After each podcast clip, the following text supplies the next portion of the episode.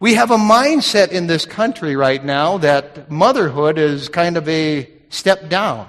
There's few things actually in God's economy that are more precious than God's plan for a woman being a mother. Plain and simple. Motherhood has been, I guess, so downplayed and, and women have traded in what God meant for them to be the highest calling they can have for some kind of cheap substitute. The devil has really hoodwinked women across America. Mothers are special.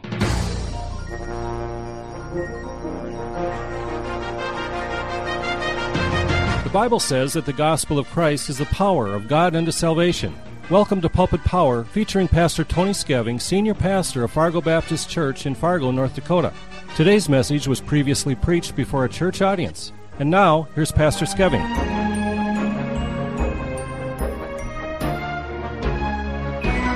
Let's take our Bibles, please, at this time and turn back to the Old Testament book of 1 Kings and the third chapter, where I've been uh, actually reading as of late as I go through the Bible in a year. This is about the area where I'm at. I'd like to talk today about a mother's mind. A mother's mind. And I speak of her, um, the intuition that, that God has given to her. I, I speak of the way she has been wired by her Creator, the heart of a mother. We find a lot of mothers in the Bible, and you see the mother's mind illustrated in, in their lives, like Hagar, who was a Gentile, no less, an Egyptian woman, but still, when it came to uh, seeing her son Ishmael potentially die, she couldn't even watch. And we see Jochebed, the mother of Moses, who could not let her, her son perish, and, and in hope she put him in the basket in the bulrush. That's a mother's heart. We see a mother's heart in Rizpah, who kept the vultures off her sons who were hung. We see a mother's heart in the Shunammite woman who, uh, who lost her son in death and begged the prophet Elisha to bring him back to life. We see a mother's heart in the woman at Canaan. Uh, that woman who had a demon possessed daughter and begged the Savior to, to cast out the devils. And here in 1 Kings chapter 3, we find another illustration of a mother's heart. It's a familiar story. I think you'll be on board immediately as we begin reading in verse number 16. It says, Then came there two women which were harlots unto the king, that is Solomon, and stood before him. And one woman said, O my Lord, I and this woman dwell in one house, and I was delivered of a child with her in the house. And it came to pass the third day after that I was delivered, that this woman was delivered also. And we were together. There was no stranger with us in the house, save we two in the house. And this woman's child died in the night because she overlaid it. And she arose at midnight and took my son from beside me while thine handmaid slept and laid it in her bosom and laid her dead child in my bosom. And when I arose in the morning to give my child suck, behold, it was dead. But when I had considered it in the morning, behold, it was not my son, which I did bear. And the other woman said, Nay, but the living is my son, and the dead is thy son. And this said, No, but the dead is thy son, and the living is my son. Thus they spake before the king. Then said the king, The one saith, This is my son that liveth, and thy son is dead. And the other saith, Nay, but thy son is the dead, and my son is the living. And the king, that is Solomon, said, Bring me a sword. And they brought a sword before the king. And the king said, Divide the living child in two, and give half to the one and half to the other. Then spake the woman whose the living child was unto the king, for her bowels yearned upon her son. And she said, O my lord, give her the living child, and in no wise slay it. But the other said, Let it be neither mine nor thine, but divide it. Then the king answered and said, Give her the living child, and in no wise slay it. She is the mother thereof. Solomon recognized a fundamental truth about a mother's heart or a mother's mind here, and that's what we're going to be talking about. Let's pray before we begin. Father, we ask you, dear Lord, to bless this time in your word as we look at this wonderful, heartwarming subject of motherhood.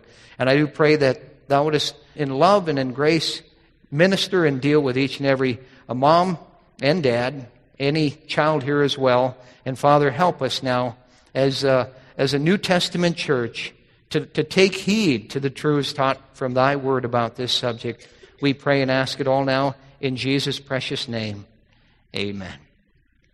I was reading recently about a mother's dictionary.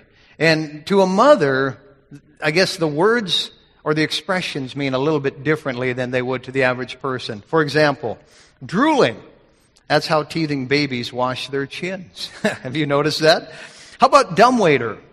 Well, that's one who asks if the kids would care to order dessert. Duh. How about feedback? That's the inevitable result when the baby doesn't appreciate the strained carrots. Whoosh, you get it back. How about full name? That's what you call your child when you're mad at him. How many mothers do that? Let's just be honest, okay? Every mom does. It's, it's just wired in them. How about prepared childbirth? That's a contradiction in terms. Um, puddle. That's a small body of water that draws other small boys wearing dry shoes into it. And finally, whoops. Well, that's an exclamation that translates roughly into get a sponge.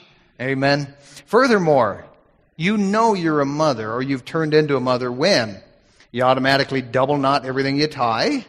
Secondly, you find yourself humming the wiggle song as you do the dishes. Thirdly, you hear a baby cry in the grocery store and you start to gently sway back and forth, back and forth, however your children are at school. Uh, fourthly, you actually start to like the smell of strained carrots mixed with applesauce.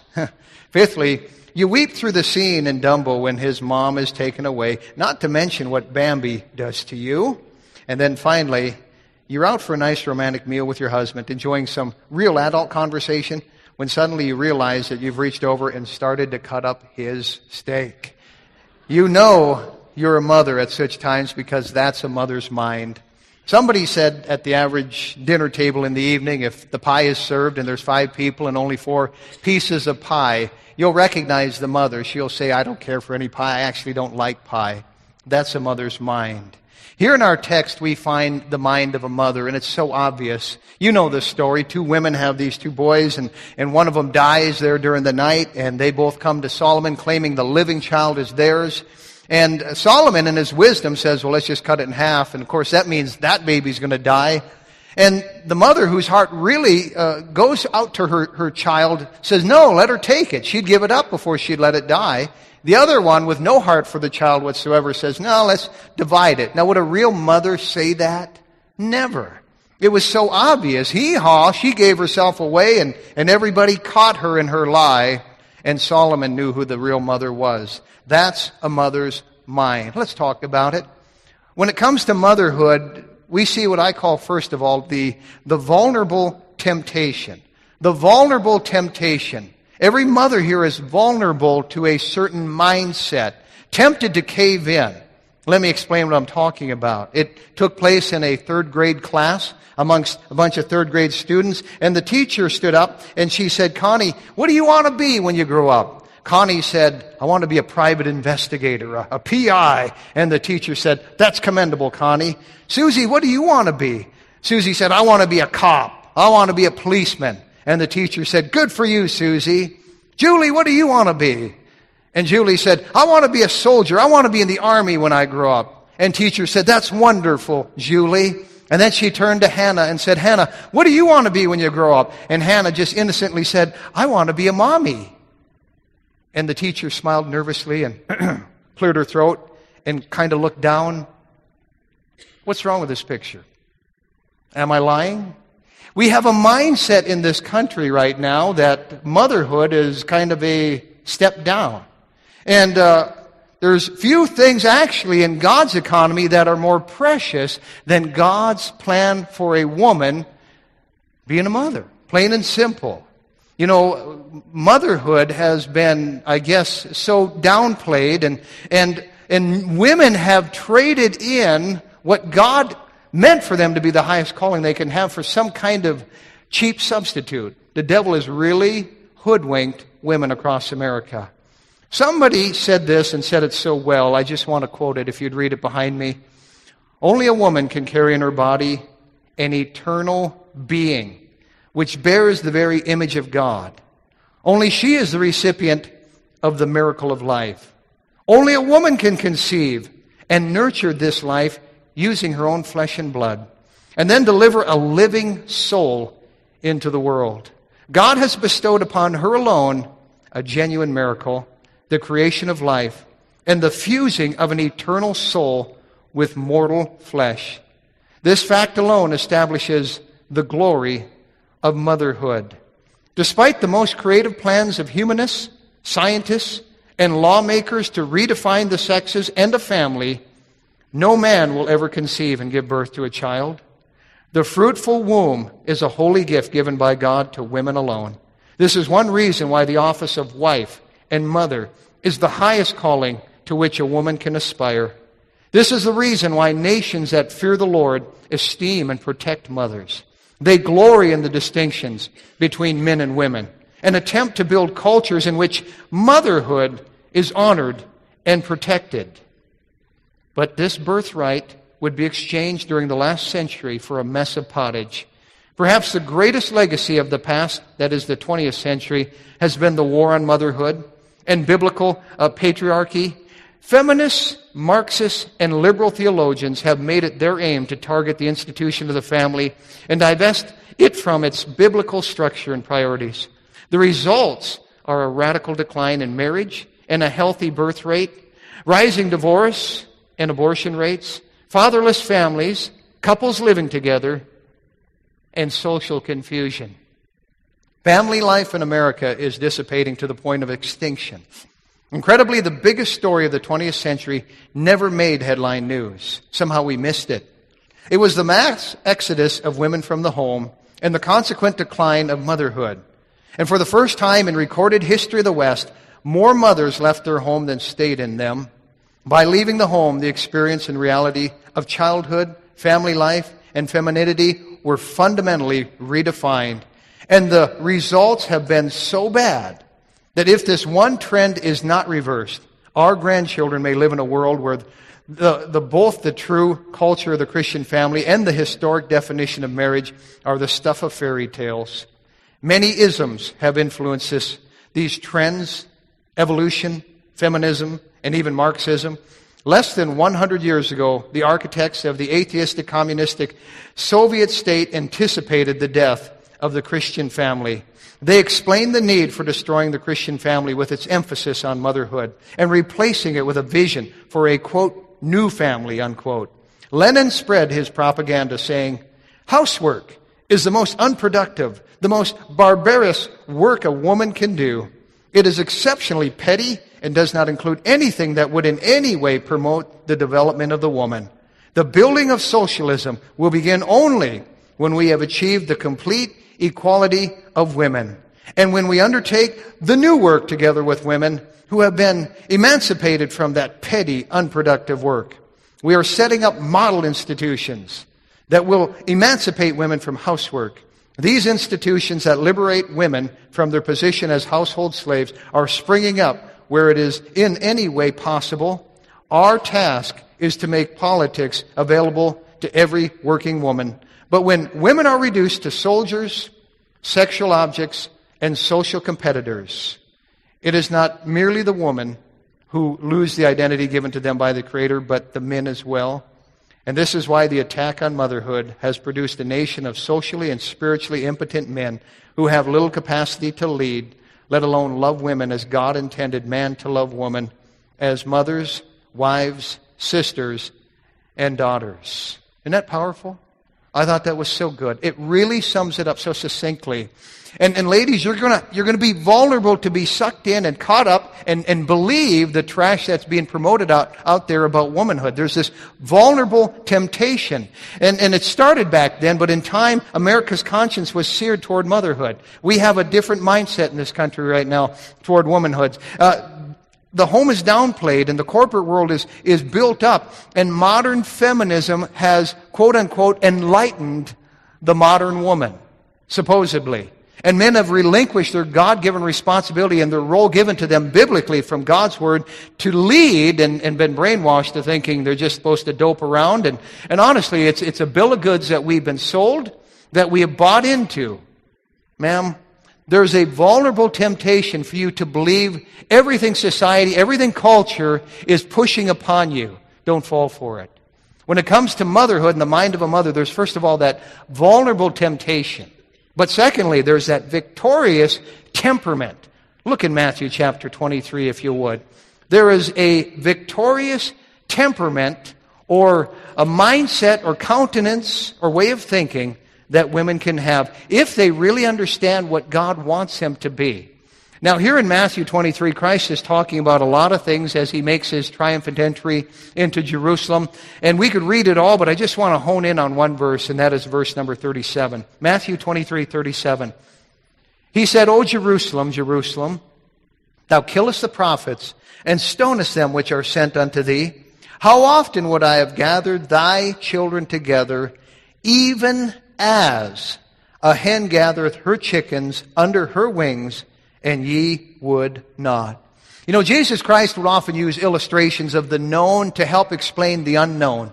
And sometimes he would use a sheep, or he would use a coin, or he would use a, a door. Uh, he would make an illustration somehow. He'd talk about being born again, and, and he'd talk about the physical birth, and he'd compare it to the spiritual birth.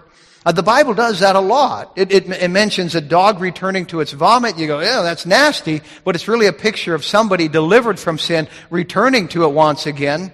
Well, here in Matthew chapter 23, Jesus Christ is using the illustration of a mother hen.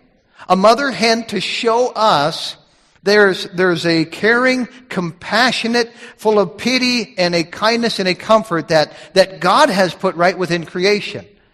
And he has also placed that within the heart of a mother. He mentions a mother hen. A mother hen, of course, uh, has wings, and the Bible says a lot about those wings. In fact, I was amazed as I studied this how many verses there are in the Bible that speak of getting under a wing.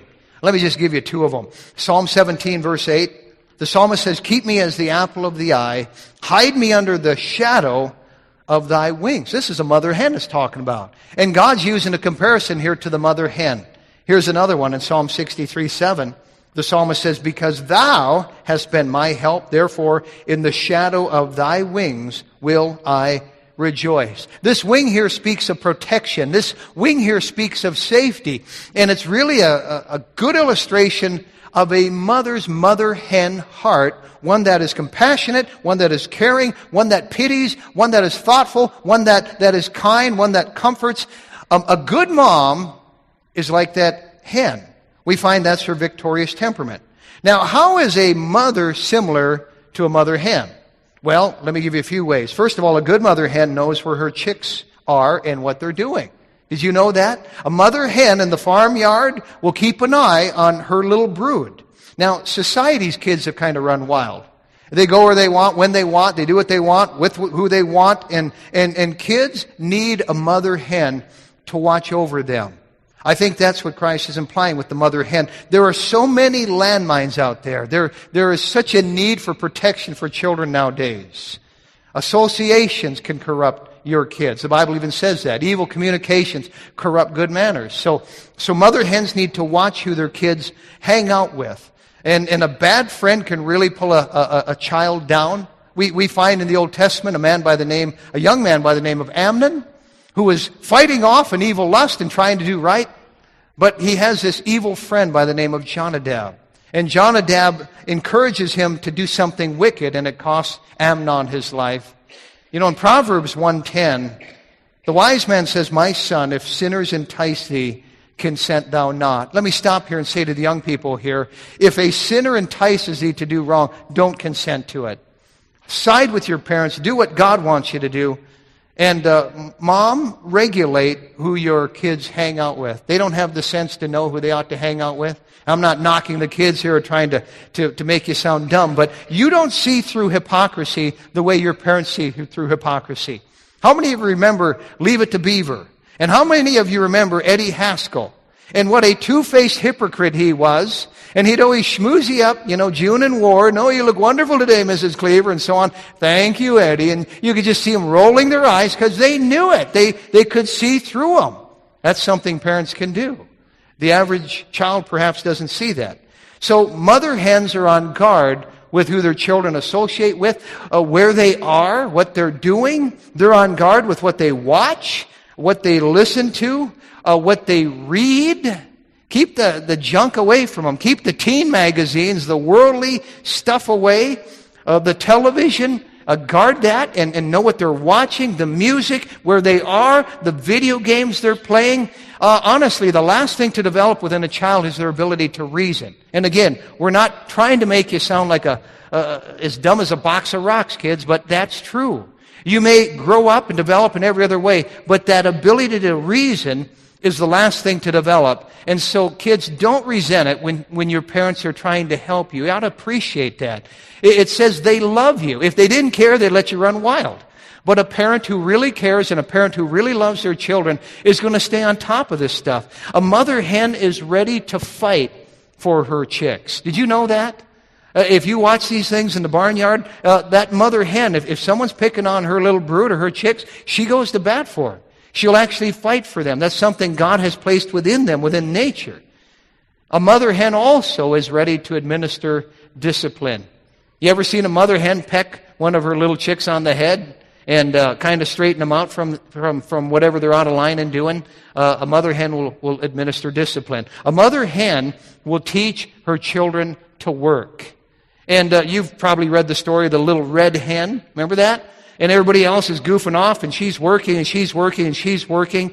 Uh, that's the, the, the, nature of a hen. A mother hen knows how to work and how to teach her, her chicks how to do their chores and how to have their responsibilities. You, you say, well, Pastor, what if they don't cooperate? I, I, I just, I'll just do it myself.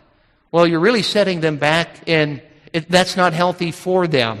Actually, it's better to make them work even if they don't see the value in it. You say, well, what if they don't cooperate? Cut off their food. I'm serious. You say, oh, that's cruel and inhuman. No, it's biblical. Did you know what the Bible says? Second Thessalonians 3.10 says, This we command you, that if any would not work, neither should he eat. And we always take that outside of the home. No. Bring it into the home. They get hungry enough, they'll make their bed. They'll clean their room. They'll help clean out the garage or the basement or whatever else it might be. I'm serious about it. If they won't work, neither should they eat. Don't you cultivate a welfare mentality in them. We have enough of that in our society. Teach them to work. Teach them to pull their weight. Our kids were taught to work. It starts really with the simplest keeping their room clean, and obviously that doesn't come natural for the average person. And so you say, well, we just give up. We don't. We don't. It's all part of training them. You're trying to teach them to fly on their own one day as a mother hen. That's a responsibility. You know, the Bible illustrates this back in Deuteronomy so well. Chapter 32 and verse 11 says, As an eagle stirreth up her nest, that means she makes it uncomfortable for the kids to still hang out there. Fluttereth over her young. She's saying, watch me here. Spreadeth abroad her wings and then taketh them and beareth them on her wings. What is all this talking about? It's talking about the day when they will fly on their own. And if us as parents would look at that, that's coming. They will be out of the home in time. They'll be out of the home soon enough. And they need to know how to fly when that day comes. There was a couple of ladies talking at a family reunion, and, and uh, the one lady was admiring the children of the other lady who were so well behaved, and they were, they were fellowshipping, they were uh, smiling and laughing and having a good time and cooperating and being helpful and all that kind of stuff. And the, the other lady said, I would give my life to have children like that. And the mother of those kids turned to her and she said, That's exactly what it costs to have children like that. It's true. It will cost you your life. It's the price of motherhood. It takes time. It takes effort. By the way, uh, mother hens don't spend hours on Facebook, okay? That's not really helping the kids out. I just happen to know they don't. And uh, mother hens don't lament, why did we have to have all these kids? And mother hens don't relinquish that responsibility off to somebody else. I don't want to do it. We have a fundamental duty to God to follow up after we've had children and raise them right. The price, that's the price of motherhood as a disciple of the Lord Jesus Christ. Let me just say this also about motherhood. It requires vision. Mothers have to see the big picture. They're doing more than changing diapers and doing dishes and what correcting homework, whatever else it might be. It requires vision. You know what the Bible says about vision? In Proverbs 29 18, it says, Where there is no vision, the people perish. God help mothers to get a vision, the big picture of, of really the importance of what they're doing, so that they never have to ask this question Does my life even really matter? Is what I'm doing even mattering here? Oh, it's mattering a great deal. The devil would just downplay that in your, your sight and in your heart. Many years ago, actually, I think it uh, was in 1950, Peter Marshall, who was a chaplain for the U.S. Senate, stood before the Senate. Boy, I wish this would happen today. It was a long time ago, but this is what he said. He said to the Senate, the U.S. Senate, the modern challenge to motherhood is the eternal challenge. That of being a godly woman. The very phrase sounds strange in our ears. We never hear it now. We hear every other kind of woman, beautiful woman, smart women, sophisticated women, career women, talented women, divorced women, but so seldom do we hear of a godly woman. I believe women come nearer fulfilling their God given function in the home than anywhere else.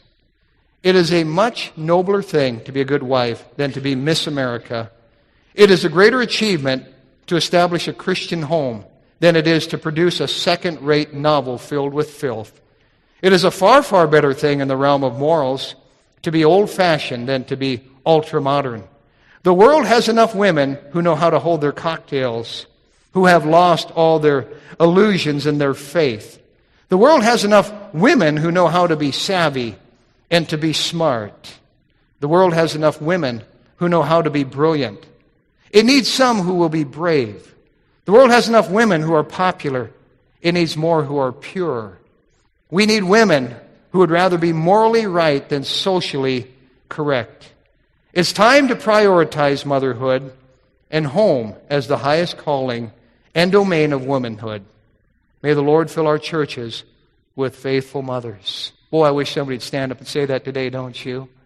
We've talked about the mother's mind and we've seen that vulnerable temptation, but we've seen the victorious temperament. Thirdly and finally, let's talk about her valuable treatment. Her valuable treatment. Mother, mom, the very word speaks of somebody who, who should receive valuable treatment. Look, if you would, back in Matthew chapter 15. There are a number of times in the Bible where it mentions honoring your mother.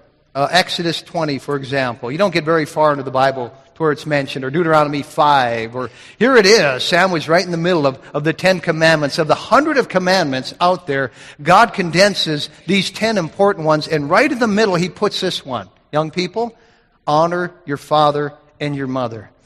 Now, in the New Testament, you get over here and, and you find Jesus Christ re echoing it. Notice in Matthew 15 and in verse 4, he says, For God commanded, saying, Honor thy father and mother, and he that curseth father or mother, let him die the death? Did that come out of the mouth of Jesus Christ? it sure did. He that curseth father or mother, let him die the death. That's New Testament. That's Jesus Christ. Wow. This business of giving valuable treatment to your mother apparently is pretty important. Turn over to chapter 19 if you would. Here we have the rich young ruler running to the Lord and saying, you know, what should I do in order to get to heaven? Of course, Christ kind of is, is stringing him along to make a point, but he mentions the law here once again. And in verse number 19, notice what he says, honor thy father and mother. Then you get over into the epistles and you find the apostle Paul echoing it again. In Ephesians 6 2, honor thy father and mother, which is the first commandment with promise. You say, what promise? The promise of long life. I believe the child who dishonors his or her parents is, is cutting their life short. It's that plain and simple. God tells us that. If, if you don't honor your mama, if you don't respect your mama, plain and simple, you're in trouble with God, young people. You're in trouble with God. Think of what she has done for you going back to the nine months of, of the pregnancy where she carried you only to be outdone and followed by by these hours of intense labor to bring you into the world, only to be uh, outdone by, by nurturing you along, changing your diapers, uh, cooling your fevered brow when you're sick, feeding you meal after meal after meal, and, uh, and helping you when you're suffering. I, I had uh, an older brother back when, when we were kids, and, and he suffered from migraines. I'll never forget that. It was just kind of a, a, a, period of time he went through, and I'll never forget. It, there were four of us boys to one room. We had two bunk beds in there, and uh, he was over on the other bunk bed in the middle of the night. He would just cry out in pain, and it was like in a split second, mom was there. How she got from the upstairs down to our room that fast, I'll never know. But uh, you'd hear those words, "Honey, I'm here. Honey, everything's okay. Uh, you'll be all right," and just just comforting my my brother, young man or young lady. If you take that for granted, what your mother has done for you, I'm just going to say it, you are a fool. You are an industrial strength fool, not to mention a twerp. If you don't appreciate what your parents do for you, God help you. There needs to be a, a, a valuable treatment of her. You owe your very existence to her. You ever trash talk her? You know, the Bible says her children arise up and call her blessed. Proverbs 31 28. Call her blessed. Treat her right. Treat her right. You know, in our home, the Scheving home, when I was growing up, there were nine of us kids here, and, and mom was a queen. Honestly, we, we honored mom. We honored her in her life. We honored her in her death. I'll never forget the day she died. I uh, was sitting, I'll, I'll, I'll never forget where I was sitting at the house. It was early in the morning. My younger sister called and she said, Mom passed on. And we were waiting for it. We were expecting it. But it's still kind of, oh, Wow, the day has come. The day where you're somewhat orphaned, at least by your mother, and you feel alone in the world. I'll never forget that drive from, from town here, about an hour and a half, uh, out to the lake where, where uh, hospice had been taking care of her over the last few months there, and, and, and walking in, and, and I think all the kids were there by that point. I had the furthest to drive, and, and, and there was my dear mother. She had passed on and into to heaven, and, and uh, we wept around her. And, and, and then the, uh, the undertaker, the funeral director, came in and, and they, they wrapped up the body and, and uh, they put it on this stretcher. And he said, Gentlemen, could I get your help? Well, there's six of us boys in our family. And we carried her out to the hearse. And he said, She carried you into this world. It's time for you to carry her out of this world. I've never forgotten that. Never forgotten that. Young person, your mother carried you into this world. You appreciate that. You owe her a lot. Look, if you would, in 2 Timothy chapter 3. How are you treating your mother? You know, the Bible talks about the attitude that young people have in the last days, days in which I believe we're living in right now. In, in 2 Timothy chapter 3, it's sad. It describes it vividly. But in verse 1, Paul says, This know also that in the last days perilous times shall come. For men shall be lovers of their own selves, covetous, boasters, proud, blasphemers, disobedient to parents, unthankful, and unholy. You know what's sad is that somewhat sums up this current generation. We have a different generation. It's so much different from when I was growing up. A generation that has been brainwashed by society. A generation that thinks it's cool to be devious because that's what they've been taught through modern day television. It's cool to be ungrateful. It's cool to be lippy and sassy and independent and to have an attitude. The Disney Channel has, has placed children on an equal basis with, with parents. If you watch that dribble, and I don't, I see it when I'm in a motel and I go, this is garbage. But the kids are devious and deceitful and, and on the same level as, as mom and dad. Where did you get that? Not from God's Word. Maybe Hollywood, but it's a joke. Our Creator doesn't think it's so cool. And young person, you'll answer to Him. If you give your mother anything but valuable treatment, you will answer to God. So it might be decision making time. It might be apologizing time. It might be humbling time. It might be time to show due respect to your parents, to your mother. Give her valuable treatment. Now let's back up.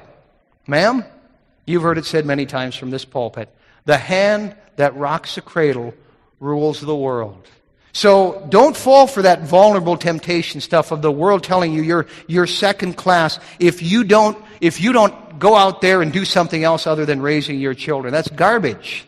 You have an incredible influence, and the hand that rocks the cradle rules the world. A country, eh, yea, the world will never rise above its mothers. Never rise above its mothers.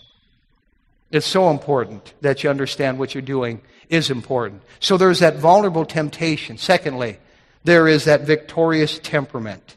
There were uh, three uh, bricklayers, three masons who were working on a, on a church building. And somebody walked up to him and said, What are you doing? And the first guy said, Well, I'm laying bricks. He went to the second guy and said, What are you doing? He said, Well, I'm building a wall. Went to the third guy and he said, What are you doing? He said, I'm raising a great house of God for the preaching of the gospel of Jesus Christ. Now they're all doing the same thing, but look at how one looked at it. They went to three mothers in the same way, and they said, Well, what do you do all the time? Well, the first mother said, I, I change diapers, I, I cook meals, I clean the house. The second mother said, Well, I, I'm raising kids. What do you think? The third mother said, I'm shaping the next generation to serve the Lord. That's why what you're doing is so important. May I admonish you to see the big picture today. May I admonish you to pray for your children. May I admonish you to get wisdom from God's Word. May I admonish you to avoid the time traps, the internet, the television.